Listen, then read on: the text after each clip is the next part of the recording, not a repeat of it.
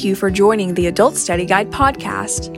This quarter, we are studying the first 14 chapters of the book of Acts in a study entitled The Power of the Holy Spirit Through the Churches. During this study, we will observe how the Holy Spirit worked through the churches in Jerusalem to spread the gospel of Jesus Christ to the world. So, grab your copy of the Winter 2022 through 23 Adult Study Guide and your Bible and follow along.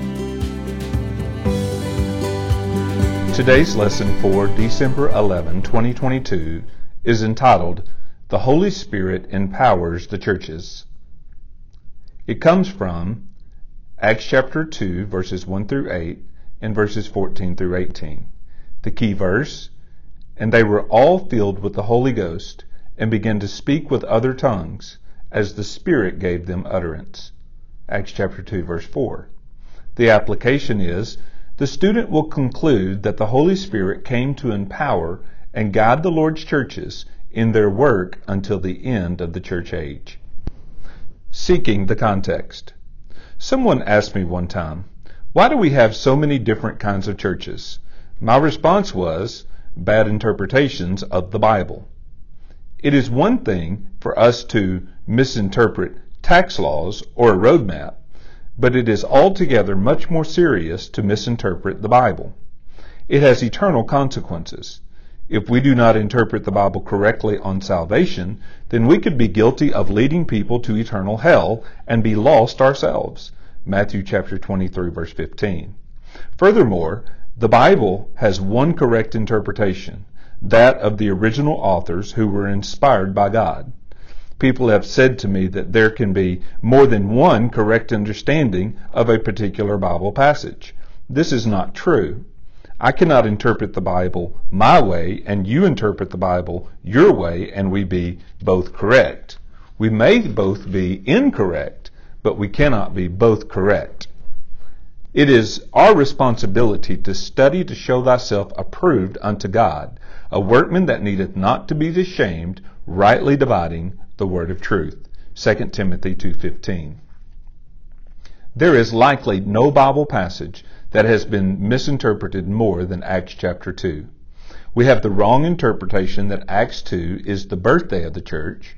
The first church was founded by Jesus Christ during his personal ministry, and we can see it at work in Acts chapter 1. We also have so much confusion about the gift of tongues that comes from bad interpretations of this chapter. And in this lesson, we will apply our hearts and minds to search for the correct understanding of this gift. Acts 2 contains the marvelous miracle by the Holy Spirit which enabled members of the Jerusalem church to speak in foreign languages that were understood by various people there that day. What happened then is nothing close to the heresy often referred to as the modern tongue movement. Some say that if we pray hard enough and long enough, we can have the day of Pentecost repeated among us today. This day was a one-time event, not to be repeated. There were semblances of it in the days of Acts, Acts chapter 8, verses 14 through 17, chapter 10, verses 44 through 48, chapter 19, verses 1 through 7, but nothing to the degree that was seen on the day of Pentecost. Do you know someone who claims to be able to speak in tongues? What do you think about speaking in tongues? Searching the text. Number one, the day of Pentecost. Acts chapter 2, verses 1 through 3. And when the day of Pentecost was fully come, they were all with one accord in one place. And suddenly there came a sound from heaven as of a rushing mighty wind and it filled all the house where they were sitting. And there appeared unto them cloven tongues like as of fire, and it sat on each of them.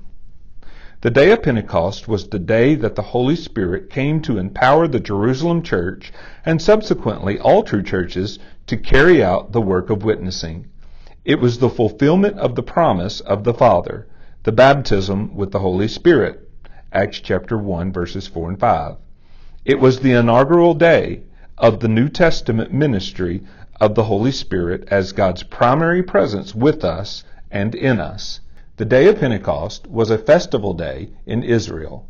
It occurred yearly 50 days, Pentecost means 50, after the Sabbath day of the Passover, the Feast of Unleavened Bread, week. Leviticus chapter 23, verses 6 through 12. It was one of three annual feasts for which the Jews were required to travel to Jerusalem. Exodus chapter 23, verses 14 through 19. The period between Passover and Pentecost was called the Feast of Weeks. Exodus chapter 34, verses 22 and 23. And Pentecost was also called the Feast of Harvest. Exodus chapter 23, verse 16. All of the feasts of the Old Testament point to Jesus Christ. The first great feast, Passover, pictures Jesus Christ's death on the cross as the Passover lamb who takes away the sins of the world. Leviticus chapter 23 verse 5, 1 Corinthians 5 verse 7. The Sunday following Passover was the Feast of First Fruits, where when the Jews were to sacrifice the first fruits of the harvest. Leviticus 23 verses 10 and 11. This feast points to the resurrection of Jesus Christ on the Sunday following his crucifixion, who is the first fruits of them that slept. 1 Corinthians 15:20. Pentecost was also on Sunday and a first fruits feast. Leviticus chapter 23 verses 15 through 20. It prophesied the coming of the Holy Spirit as a sort of first fruits promise of believers' resurrection and eternal inheritance. Ephesians chapter 1 verses 13 and 14. First fruits were always sacrificed to the Lord as Christ was sacrificed for us. But when the first fruits were sacrificed, the Lord promised Israel a bountiful harvest. Proverbs chapter 3 verses 9 and 10. We also see approximately 3,000 souls saved on the day of Pentecost as the beginning of the bountiful harvest of souls the Lord would provide. Acts chapter 2 verse 41. That harvest of souls continues today. The church was assembled with one accord in one place, verse 1. The first part of this phrase speaks of their unity. The second part speaks of their being assembled in church capacity. The events of the day of Pentecost were events for the Jerusalem church, not just individual believers. It occurred only in the house in which the church was assembled. Thus, only these believers of the Jerusalem church were baptized in the presence of the Holy Spirit. I sometimes struggle to differentiate the work of the Holy Spirit in individual believers and in churches. All believers are indwelled by the Holy Spirit, always having His presence within them. Romans chapter 8 verse 9. But when a church gathers, the entire church is immersed in the presence of the Holy Spirit because the assembly is made up of Holy Spirit indwelled believers. This is why great things happen in church gatherings. The day of Pentecost was a once for all event. And the result is that all true churches have the immersive presence of the Holy Spirit each time they gather. The Spirit made his presence known by the sound of a rushing mighty wind. Verse 2. Both the Hebrew and Greek word for spirit can mean breath, wind, or spirit. This is not the first time the Spirit has been compared to wind. For the Lord said, being born of the Spirit, salvation, is like blowing wind. The wind bloweth where it listeth, and thou hearest the sound thereof, but canst not tell whence it cometh and whither it goeth. So is everyone that is born of the Spirit. John chapter 3 verse 8. The Spirit also made his presence known visually. These cloven tongues, like as of fire, that set upon each of them, Acts chapter 2 verse 3, represented the Holy Spirit's giving the Jerusalem church the gift of tongues, which we shall see in action in the next section. How would you describe the presence of the Holy Spirit in your life? And in the church of your membership. Number two, speaking in tongues. Acts chapter 2, verses 4 through 8. And they were all filled with the Holy Ghost and began to speak with other tongues as the Spirit gave them utterance. And there were dwelling at Jerusalem Jews, devout men out of every nation under heaven. Now when this was noised abroad, the multitude came together and were confounded, because that every man heard them speak in his own language. And they were all amazed and marveled, saying one to another, Behold, are not all these which speak Galileans? And how hear we every man in our own tongue wherein we were born? Too many miss the main point of the day of Pentecost. The Holy Spirit came to give churches witnessing power. Acts chapter 1 verses 4, 5, and 8. This is exactly what he did. Because this was the day of Pentecost, Jerusalem was packed with people from all over. Acts chapter 2 verses 9 through 11. The Holy Spirit gave the Jerusalem church utterance in languages these people could understand not nonsensical gibberish, so that they could hear the gospel and be saved. Indeed, many of them were. Verse 41. The Jerusalem church was baptized with the Holy Spirit's presence, verses 2 and 3, and then filled with the Holy Spirit's power, verse 4. A distinction should be made here. The baptism with the Holy Spirit was the act of the Holy Spirit coming upon them. Their being filled with the Holy Spirit was their obedient response to the Holy Spirit's presence. We are commanded to be filled with the Spirit. Ephesians chapter 5 verse 8. And being full of the Holy Spirit describes someone who faithfully obeys the Holy Spirit. Luke chapter 4 verse 1, Acts chapter 6 verse 3, chapter 7 verse 55, chapter 11 verse 24. The baptism with the Holy Spirit grants the power which being filled with the Spirit unleashes. Because of so much confusion regarding the gift of tongues, we must understand what the Bible says about this gift. First, the gift of tongues ceased at the end of the apostolic age and the completion of the Bible. 1 Corinthians 13, verses 8 through 10. No one has the gift of tongues today. Second, this gift was given as a judgment against Israel for rejecting Jesus Christ and for a sign to unbelievers and not to believers. 1 Corinthians 14, 21 and 22. Speaking in tongues on the day of Pentecost indicated that the gospel was going out to all nations and not just the Jews. Finally, speaking in tongues occurred rarely in Scripture. Mark chapter 16 verse 17, Acts chapter 2 verse 4, chapter 10 verse 46, chapter 19 verse 6, and 1 Corinthians chapters 12 through 14. It was not a common occurrence among the churches.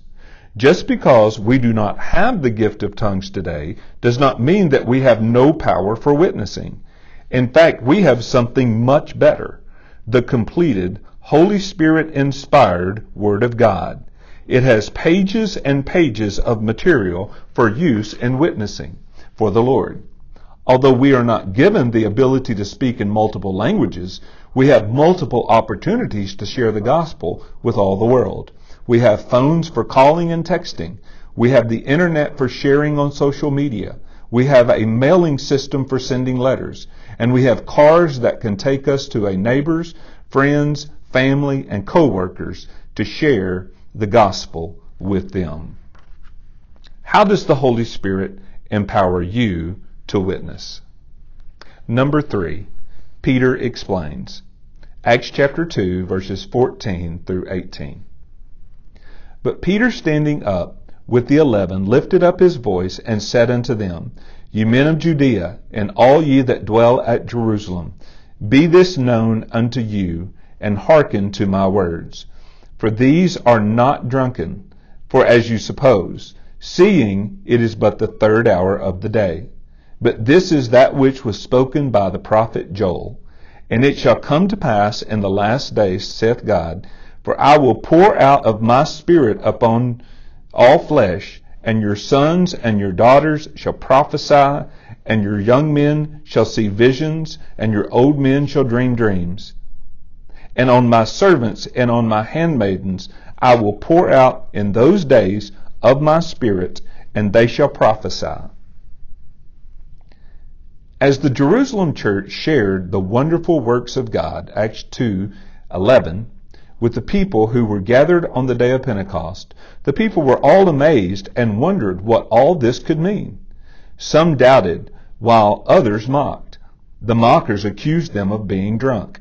Interestingly, Paul would later write of speaking in tongues. Will they not say that you are, are mad? 1 Corinthians 14:23. He also said, "And be not drunk with wine, wherein is excess, but be filled with the Spirit." Ephesians chapter 5 verse 18. And these members of the Jerusalem church were not drunk, but filled with the Spirit. Neither were they mad, because what was really happening was the fulfillment of prophecy. Peter, empowered by the Holy Spirit, stood and boldly proclaimed the Word of God from the prophecy of Joel 2, verses 28 through 32, in Acts 2, 16 through 21. The phrase, the last days, Acts chapter 2, verse 17, was a familiar Old Testament expression the Jews knew well. It referred to the coming of the Messiah connected with God's judgment and setting up of the kingdom of God. What the Old Testament does not make clear, but the New Testament does, is the long interval between the two comings of Jesus Christ. The coming of Jesus Christ as the suffering Savior ushered in the last days. Hebrews chapter 1 verses 1 and 2. The first part of Joel's prophecy, Acts chapter 2 verses 17 and 18, was fulfilled in the days of Acts. The rest points to the yet to be fulfilled tribulation period at the end of this age. This age of witnessing continues until the second coming of Jesus Christ, that great and notable day of the Lord. Acts chapter 2 verse 20. When he will set up his millennial reign in Jerusalem. The point Peter is making here is that Joel's prophecy had begun to be fulfilled. The prophetic fulfillment was set in motion with the coming of the Holy Spirit. We live in the time that whosoever shall call on the name of the Lord shall be saved. Acts chapter 2 verse 21. The time is coming when people will no longer have the chance to be saved. Therefore, it is even more urgent that we take advantage of every moment in this age of witnessing before the Lord returns. How much urgency do you put on your responsibility to witness to others? Setting the application. It is important for us to see and understand that the day of Pentecost was the day that the Holy Spirit came to give power from on high. Luke chapter 24 verse 49 to all churches for witnessing. Sometimes people mistakenly think that witnessing is to be left to the professionals, pastors and missionaries. This is not true. We are to be like the Jerusalem church when they were later scattered by persecution and went everywhere preaching the word. Acts chapter 8 and verse 4. Saints are to be equipped and sent out with the gospel to share with all the world. The coming of the Holy Spirit and his giving the Jerusalem church the gift of tongues was the fulfillment of Joel's prophecy. Can we also fulfill prophecy in our lives today? Yes, we can. Particularly, Jesus prophesied in Matthew chapter 24 and verse 14, and this gospel of the kingdom shall be preached in all the world for a witness unto all nations, and then shall the end come. By witnessing for the Lord, we are fulfilling this prophecy. Are we doing that? What are some ways you can be a witness for the gospel? Thank you for joining us in another lesson in the Adult Study Guide podcast. We look forward to studying with you again next week as we continue going through Acts 1 through 14, observing the power of the Holy Spirit through the churches. Until then, join us daily for our daily devotionals at www.bogardpress.org.